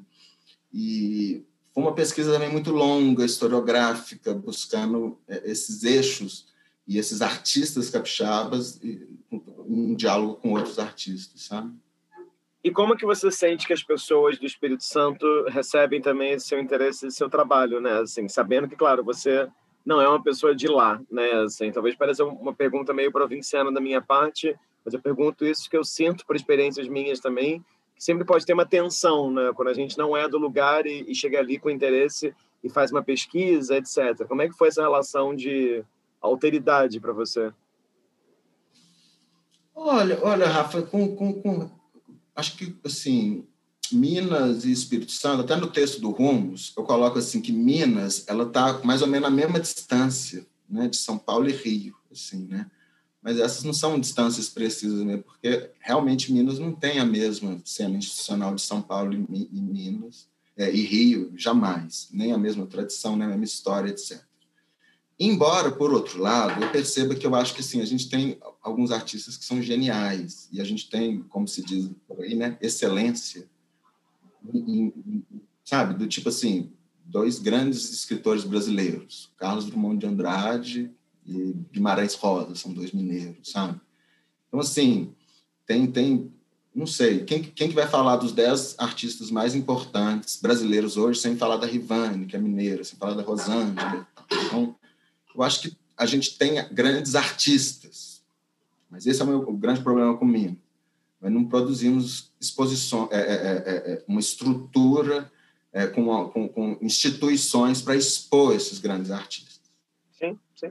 Sabe? E a mesma coisa, numa escala diferenciada, eu percebi em Vitória, assim, bons artistas, mas uma cena também que não consegue ganhar visibilidades, né? E que muitas vezes também se contenta com a própria visibilidade interna e tal. Então, tem essa dificuldade em Vitória, que eu acho que é semelhante com a mineira, né? Então, assim, de uma certa maneira, e isso eu brincava com o Marcelo Campos e o Felipe Scovino e a Luísa Proença, né? Éramos os curadores do Sudeste, mas o meu era o Sudeste, digamos assim, mais, com menos visibilidade, né? É claro que a gente não era tão polido assim nas nossas brincadeiras. Mas aí, quer dizer, é um lugar mesmo de margem, né? O meu texto eu falo disso, é uma margem, nós estamos falando de uma margem, né? Então, o Espírito Santo é muito, muito mais conectado culturalmente com o Rio do que com Minas propriamente, né? Agora, eu produzi lá e vi essas duas coisas, vi pessoas que te dão boas-vindas, como um olhar estrangeiro, pode, né, mas que está genuinamente interessado, então pode te revelar coisas interessantes sobre você. E o outro lado que não está interessado em ter nada revelado por alguém que vem de longe e que está satisfeito. Né, é aquilo que eu te falei dos feudos que você encontra e tudo mais, né, nas instituições, entre os artistas também, né? Então, esse lado que às vezes sai... Eu estou conversando com você porque esse lado sai pouco no que a gente escreve, no que a gente fala, né? Mas isso foi muito importante, essa vivência com a cidade, para eu perceber, entender mesmo. E eu confesso para você que foi nos últimos anos que eu fui entender a cidade de Vitória, assim, e aí foi o que me permitiu fazer essa exposição. Mas foram anos para entender a cidade, como que funciona a cena artística, por que os artistas talvez sejam assim, por que as instituições talvez sejam assim, meio assim, sabe? E aí eu tive essas duas reações. Mas eu também fui seguindo. No começo eu estava muito presente, depois eu fui ficando cada vez mais ausente da instituição. Então, eu acho que essas tensões foram ficando mais relaxadas com a distância. Mas, no que diz respeito à pesquisa, foi muito bom. Primeiro, estar muito imerso, depois sair e voltar a lembrar que eu não sou capixaba, e esse é o meu ponto de fala, e é a partir daí que eu posso colaborar, né? Uhum. Agora, caminhando aqui para o fim, Júlio, eu estava olhando aqui projetos que você fez variados, assim, de livros, curadoria, de textos, e fiz aqui uma lista gigante de pessoas. Então, tem, por exemplo, Marco Antônio Mota, Pablo Lobato, Paula Ruven, Falves Silva, Jimson Vilela, Marta Neves, Marconi Moreira, Marco Paulo Rola, Fábio Baroli, Marcel Diogo, Gui Castor, Carol Cordeiro, Haroldo Saboia, lá no Dragão do Mar. E aí eu queria fazer, acho que, duas perguntas antes de a gente mostrar as imagens que você trouxe. Uma pergunta é, eu tenho a impressão, quando eu olho a sua trajetória assim, a maior parte dos artistas com quem você trabalhou, claro, você falou do Dionísio, falou do Inimá de Paula, enfim, mas parece também que você tem um grande prazer em trabalhar com pessoas da sua própria geração, digamos assim, e pensar projetos assim do zero, né?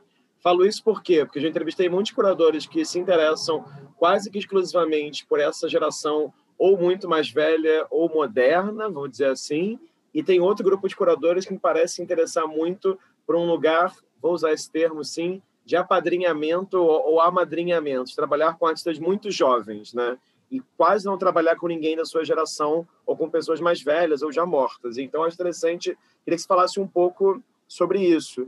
E queria fazer uma última pergunta que eu achei muito curioso quando você se apresentou. Não sei se você reparou isso, você falou assim, não, sou Júlio Martins, sou aqui, né, Belo Horizonte, moro aqui em Nova Lima e sou muito feliz de trabalhar como curador e não ter que ter saído da minha cidade. Você falou uma coisa mais ou menos assim. E por experiências recentes em BH... Meu diabo, né? Nem tem um emprego de verdade.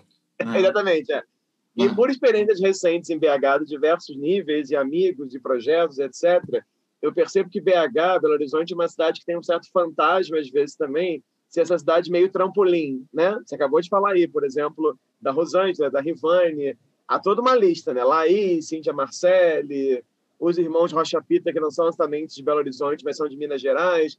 Então, eu sinto que Belo Horizonte tem sempre esse medo, assim, eu falo muito sobre isso com o Randolfo Lamonier, né? Até quando a pessoa vai ficar em Belo Horizonte, quando que a pessoa vai para São Paulo, ou para o Rio, ou para onde quer que seja. Eu queria que você comentasse um pouco como é que você, de certa maneira, enxerga isso, assim, e essa possibilidade que você tem, de não fazer um movimento de sair, sei lá, para São Paulo, depois de saída mais óbvia, mas de continuar trabalhando desde aí e tocando projetos daí, e tocando essa relação com o Espírito Santo, e tocando a NUNC, entendeu? Queria que você falasse um pouco dessas duas coisas, sua geração e essa sua... permanência, digamos assim, na grande Belo Horizonte, digamos assim. Nossa, Rafa, tem tantas provocações aí que eu tô tentando lembrar de todas para dizer. Então, olha, com relação a Minas, aí vou falar um pouco da minha impressão sobre Minas. Por que meio que ninguém consegue sobreviver de arte aqui em Minas? E aqui é dito, vez ou outra, de uma forma provocativa, que não tem artista em Minas, né? A gente falaria para o Randolph, como você disse, né? Enfim. Agora, para mim é muito claro que o que não existe em Minas mesmo, e que a gente fica batalhando aqui para implementar, é uma cena institucional séria, com programas sérios de médio a longo prazo, sérios, com curadoria, etc. É simples assim. E eu acho que é essa a razão, de que artistas que não ficarem aqui tanto. Agora, tem artistas que ficaram por aqui, e certamente teriam outra visibilidade se tivessem ido para o Rio e São Paulo, sabem disso, e todo mundo sabe disso, inclusive Rio e São Paulo. Agora, tem um pouco daquilo que eu te falei, que eu acho que é o que meio que resolve um pouco a questão, é de você saber um pouco o seu lugar, assim, né? E onde que você quer estar, e onde que te cabe, onde que você está afim de estar. Eu, assim, a NUNC e na minha trajetória, eu não tive, infelizmente, não tive padrinhos, assim, né? Então, assim, não fui curador assistente de um grande curador, que eu acho que é um caminho super legítimo também. São experiências só diferentes, né? Quando eu fui trabalhar com os meus ídolos, assim, tipo Paulo Herkenhoff, Agnaldo Farias, a Pitt, enfim. Eu fui trabalhar já, a gente num nível profissional equivalente, digamos assim, naquela circunstância. E eu acho que isso tem coisas boas e tem coisas ruins nisso, tem coisas boas e tem coisas ruins. Você tem uma trajetória que está mais, digamos assim, cuidada e assistida por um curador que já consolidou e pela rede de curadores dele. E tem também as suas dificuldades e os seus prazeres também. Você está independente, né, na sua cidade, fazendo as coisas que você acredita, gastando essa energia com os projetos que você acredita, de uma maneira mais independente, mas e também de uma maneira mais digamos assim, deslocada das grandes preocupações e grandes fervilhações do mundo da arte, porque essa não é a minha onda. Minha onda, eu preciso estar aqui no meio do mato, eu preciso de outro tempo, eu preciso de outra escrita, etc. E esse é o lugar que me satisfaz, assim, né? E eu sempre quis manter esse lugar bem confortável, porque eu não estava afim. Quando eu tive a oportunidade para mudar para Rio ou São Paulo, eu resisti por isso, assim, porque eu queria respeitar um pouco o meu tempo e a minha dieta como pesquisador e como curador. E com toda sinceridade, assim, eu não... como que a gente diz isso de uma maneira gentil? Eu tenho mais interesse para além da arte, tá? A arte mesmo me ensina que tem coisas para além dela. E quando a gente vê a arte também, sem lembrar que é arte, por ser profissional da arte, é muito mais bacana, assim. Então, eu tenho outros interesses também que me prendem aqui, sabe? Que diz respeito à saúde, diz respeito a dar aula para criança, diz respeito a não cumprir horários, a não ter rotina, e aprender com artista, porque eu aprendi essas coisas com os artistas, e isso faz bem para o meu pensamento, assim. E eu não sei que se eu tivesse com uma rotina institucional, eu tenho certeza que não, mas se eu tivesse em umas cidades com, né, com uma cena tão exigente como São Rio e São Paulo, eu dificilmente conseguiria manter o meu ritmo, né? Eu seria mais condicionado pelos ritmos dessas capitais. Então, é uma escolha mesmo, assim. E também tem as consequências boas e ruins, assim. Então, já não sou mais um jovem curador, né? Depois dos 38... Isso, ser jovem curador. Então, acho que a gente vai também... a gente tem que ter sensibilidade para entender a trajetória artística do outro. Então, a nossa educação sensível, né, também, eu acho que passa meio que por aí, entender também o lugar da nossa voz, os limites, talvez, sabe, aonde que funciona e tudo. Tenho acreditado muito nisso, assim, né? Isso da geração que eu te perguntei, da sua própria geração. Uma coisa que faltou dizer, que eu acho que é importante. Nem Belo Horizonte, nem Vitória tem mercado de arte. Isso eu acho incrível. Isso me dá uma outra condição de trabalho mesmo, porque eu já trabalhei no mercadão de São Paulo e Rio, né? Então, posso te dizer isso, com certeza. Acho que é importante ressaltar isso, assim, meio num parêntese.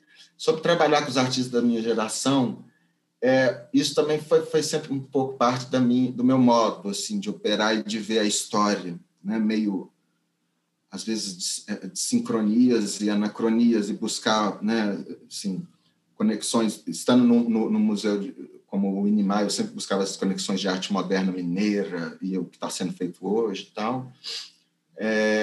Isso foi sempre um pouco da dieta, assim, sabe?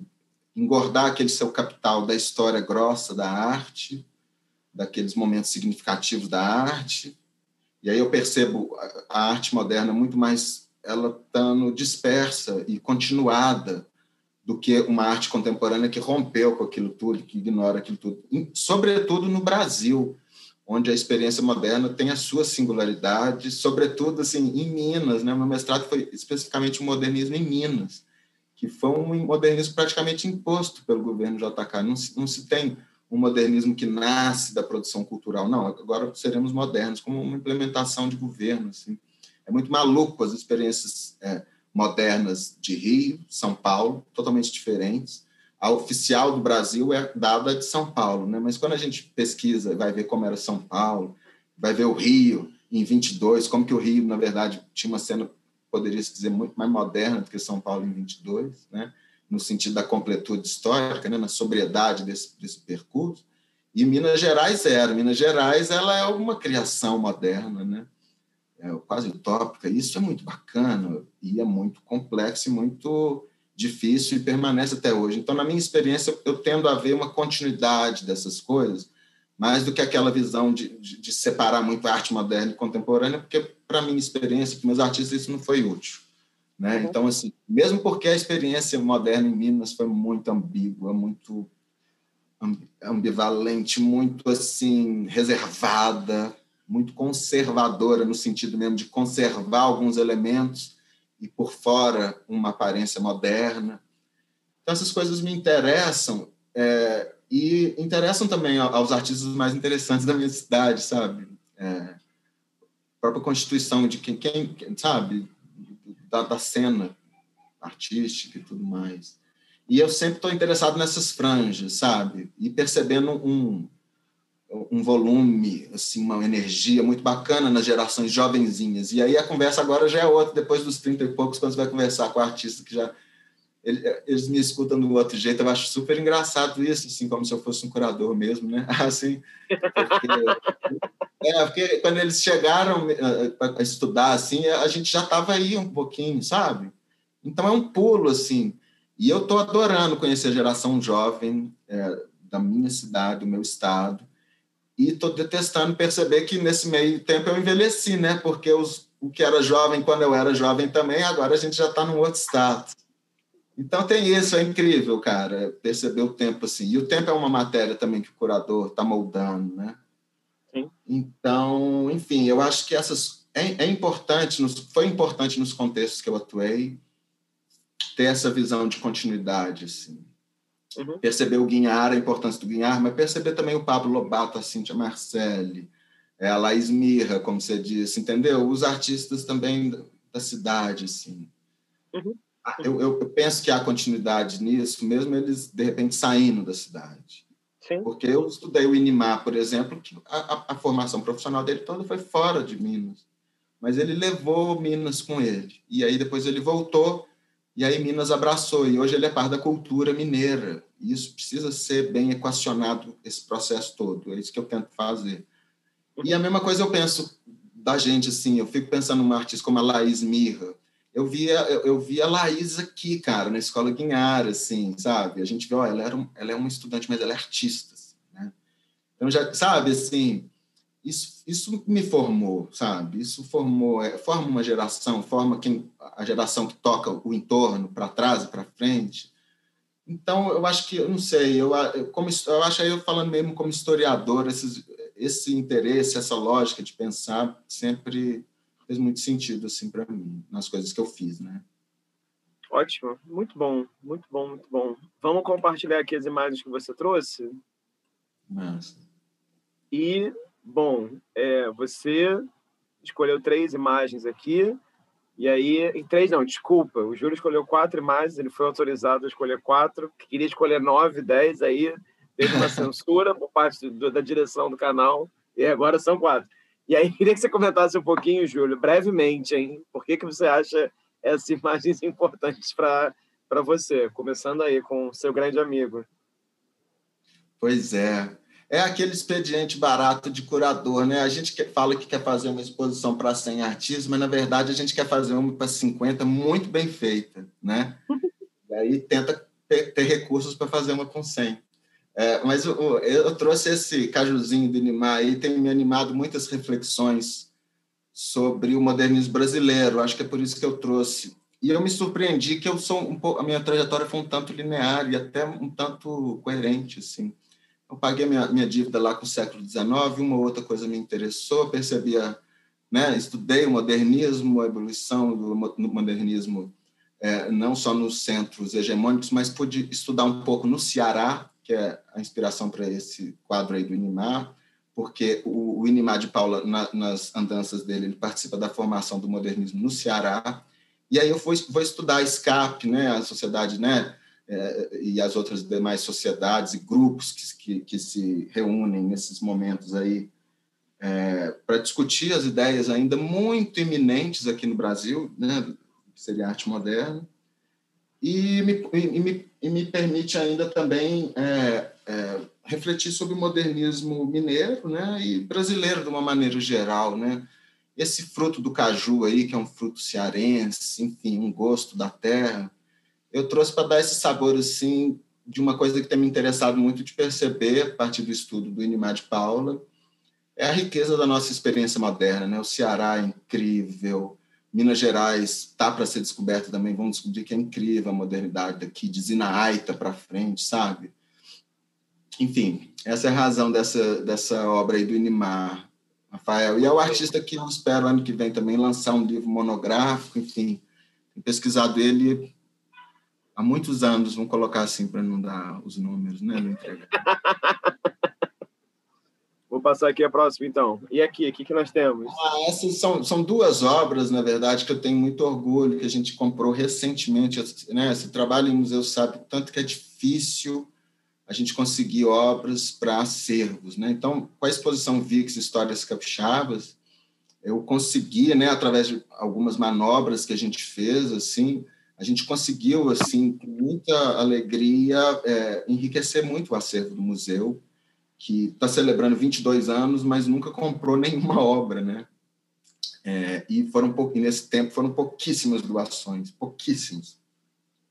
O acervo é constituído quase que 100% dessas pouquíssimas doações, né? Então, trouxe essas duas obras, porque são permutas, né, do Dionísio Del Santo, onde fica claro para a gente que ele usa a mesma matriz para fazer as duas imagens, né? Mas ele perverte claramente a ordem, digamos, da reprodutibilidade técnica da gravura, quando ele faz essas permutas, quando ele joga coisas, né, na matriz, quando ele faz as obras de matriz única. São experimentos do Dionísio que são muito ricos, e que dão, né, assim, a humanidade, a intuição para o vocabulário geométrico, que é uma coisa também que eu estou fazendo uma exposição sobre isso, né, a VIX Histórias Capixabas. E eu trouxe para a gente ver um pouco o Dionísio também, que é um cara também que, como o Inimá, também faz parte de uma história que, né, uma franja que precisa ser recontada, que precisa ser reequacionada e tal, né? E aí eu vi até uma certa coerência em eu estudar esses dois artistas nesse sentido, como uma revisão historiográfica, né? Mas, para além disso também, Rafa, aí tem nessas duas obras, a gente conseguiu localizar uma terceira dessa mesma permuta que o Dionísio fez, só que essa foi comprada por um artista, né, o Manuel Carvalho, um artista aqui de Belo Horizonte. Ele comprou essa terceira serigrafia dessa mesma série e ele fez uma intervenção em serigrafia, diretamente na serigrafia do Dionísio. E doamos essa obra também para o acervo do Mais. Então, na verdade, são três imagens dessa mesma série de permutas que estão reunidas agora lá no Mais, sendo uma que passou por essa retificação, essa apropriação artística do Manuel Carvalho, né, que foi muito provocativo, foi algo muito provocativo para o museu, que leva o nome de Dionísio Del Santo, né? Você vê que eu não tomo jeito, né? Segunda vez que eu mexo aí com os patronos do museu, né, com coisas suaves do tipo falsificação, né, dano ao patrimônio, enfim, essas coisas me interessam muito, né, tráfico de signo, terrorismo imagético, essas coisas me interessam muito como nem tanto como curador, mas como quem vê arte, né? Curador também, mas nem tanto. Mas, enfim, aí eu trouxe essas imagens para contar um pouco dessa exposição VIX Histórias Capixabas, a exposição que eu concluo o meu ciclo lá capixaba, né? E, enfim, acho que também é um gesto poderoso esse do Manuel Carvalho, assim, de interferir direto na obra do Dionísio. Ótimo. E aqui temos nossa última imagem. Ah, sim, eu trouxe essa para a gente conversar sobre Harvard, né? A exposição que eu fiz lá, Through the Surface of Pages, uma exposição que falava sobre as páginas, e aí eu, como um gesto curatorial, eu utilizei de uma janela, como se fosse uma parede de vidro, e foi aí que eu instalei o meu texto curatorial, e eu queria te contar essa historinha, porque aí eu pude utilizar, como, né, não era um espaço expositivo, com características de espaço expositivo, então eu pude utilizar todas as paredes que estavam disponíveis e joguei o texto curatorial na janela, e aí me dei conta que a própria cidade virava a página para a minha escrita, né? E aí, se a gente reparar bem do ladinho direito ali, é o único, tá vendo? E eu fiz questão de pedir para o fotógrafo que não fotografasse claramente. Então, tem essa casa, né, que é uma arquitetura, mas a gente vê do lado direito ali é um pedacinho do único Le Corbusier que existe nos Estados Unidos, né, que fica a um quarteirão certinho do Dr. Class, onde eu estava lá em Harvard. E é o único exemplar da arquitetura moderna, assim, do Le Corbusier, né, em solo americano. Ficava um quarteirão de onde eu... Ficava dois quarteirões de onde eu estava morando, né? E eu quis colocar isso com a sutileza, assim, de como que na cidade as coisas não se entregam, de que, né, ao me apropriar da cidade como página, eu não estava buscando exatamente as vedetes, mas o que será que se passa nessa casa aí desconhecida que está no meio dos edifícios assim de Harvard, né? Foi mais ou menos essa a ideia, e foi por isso que eu trouxe, foi essa a razão de eu trazer essa imagem. Mas foi eu senti depois também como um gesto curatorial, né? Simples, assim, de colocar o texto no vidro, mas trazendo a cidade toda. E aí as pessoas passavam aí para esse lugarzinho onde estava o texto, e daí elas miravam e viam, e tinham a surpresa de ver o Le Corbusier, sabe? Então, funcionou com uma lógica também interessante dentro do espaço expositivo. Ótimo, muito bom. Gosto muito dos exemplos. E bom também, enfim, essa mistura de temporalidade também, né? Três exemplos, enfim, do Dionísio e do Inimá, e esse aqui de uma exposição. E achei curioso também esse curator na janela, né? Fiquei pensando nisso quando vi essa imagem também. Não, muito bom. Júlio, para a gente terminar aqui... vamos aqui para a nossa pergunta surpresa. Então, mantendo essa tradição, né? A cada 7 curadores que eu entrevisto, eu giro a pergunta.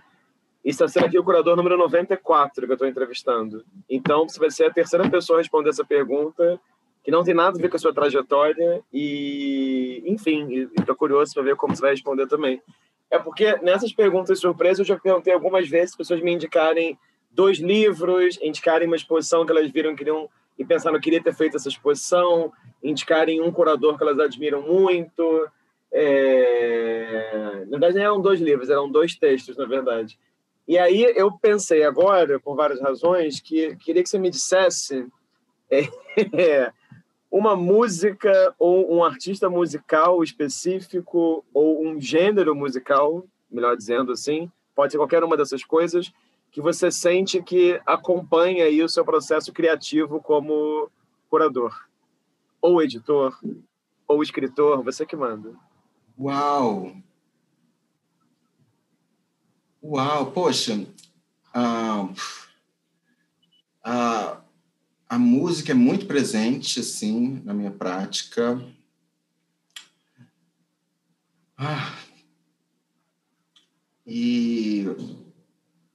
Eu sou um músico frustrado, eu tive banda. Olha isso. Enfim, eu acho que eticamente, o punk rock me ensinou um tanto de coisa quando eu era molecote, que depois eu fui aprender de novo com os artistas conceituais, por exemplo, sabe? Então, eu não sei se eu sou um curador punk, não sei, né? Colocar obra falsa, colocar artista para, né? Serigrafar em cima de serigrafia, talvez, são gestos punks mesmo, né? Mas não sei se eu sou um curador punk, mas o punk rock, na sua ética, na sua coisa de fazer do jeito que você quer, simplificar as coisas, fazer as coisas acessíveis, né? Para qualquer um, pegar tudo que é sagrado, pegar tudo que é muito complicado, muito desagregador e simplificar isso, sacou? E transformar isso numa coisa mais simples e ver nessa simplicidade também potência, energia vital, nessa coisa que é punk, que é... enfim, abjeta, não sei, essas coisas podem fazer sentido para mim. O punk rock foi a minha escola, assim, de sensibilidade também, sabe? Então, eu fui aprender apropriação, eu aprendi com 14 anos de idade, quando eu vi um disco do NoFX, que era a capa de um disco do Propagande, que eles tinham jogado uns objetos em cima, escrito num papel NoFX, colaram, fotografaram, foi a capa do disco. Então, assim, aí dali a uns 4, 5 anos, eu fui entender na universidade que o nome disso era apropriação.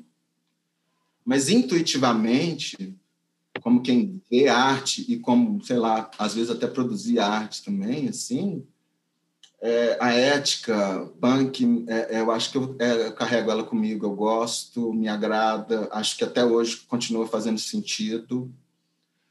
E, enfim, escuto até hoje também, mesmo velho, a energia do som, a simplicidade, o acesso à verdade, outra palavra também difícil hoje.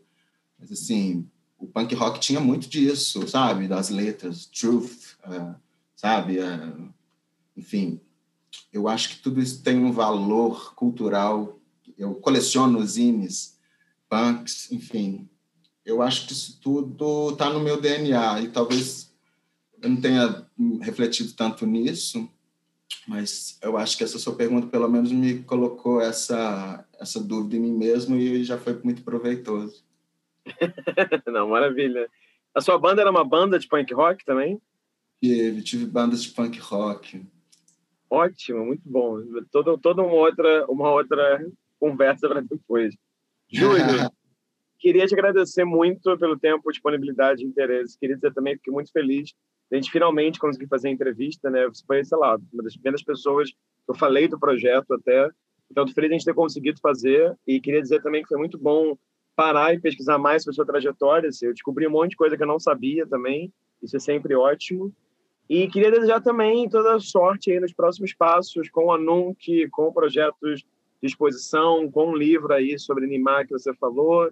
Enfim, qualquer projeto que você toque no futuro, expressar aqui a minha admiração. Então, brigadão aí pela entrevista. Ô, Rafa, eu que agradeço demais e de coração super recíproco, também admiro demais seu trabalho, me alimento muito das entrevistas que você está fazendo, estou descobrindo curadores incríveis que jamais descobriria se não fosse o seu canal aí, e fico muito animado, assim, sempre com os seus projetos, obrigado pela interlocução sempre, né? E, cara, parabéns aí pelo canal, pela qualidade do que você está fazendo, assim, né? Eu acho que muito, muito relevante os documentos que estão sendo gerados e tal. Um orgulho danado saber disso, participar disso, receber esse convite. Valeu, um abraço. Imagina. Bom, para quem assistiu até aqui, essa foi uma entrevista com o Júlio Martins, curador, que vive em Nova Lima. É Nova Lima, né, Júlio? Muito Sim. bem, nas montanhas, Nova Lima, lá em Minas Gerais. E a gente queria aqui lembrar vocês que tem uma série de outras entrevistas no meu canal, seja no YouTube, seja no Spotify, seja em outro podcast, né? Tem várias, né, redes de podcast onde esses áudios das entrevistas circulam. A gente agradece aqui sua presença virtual e até uma próxima.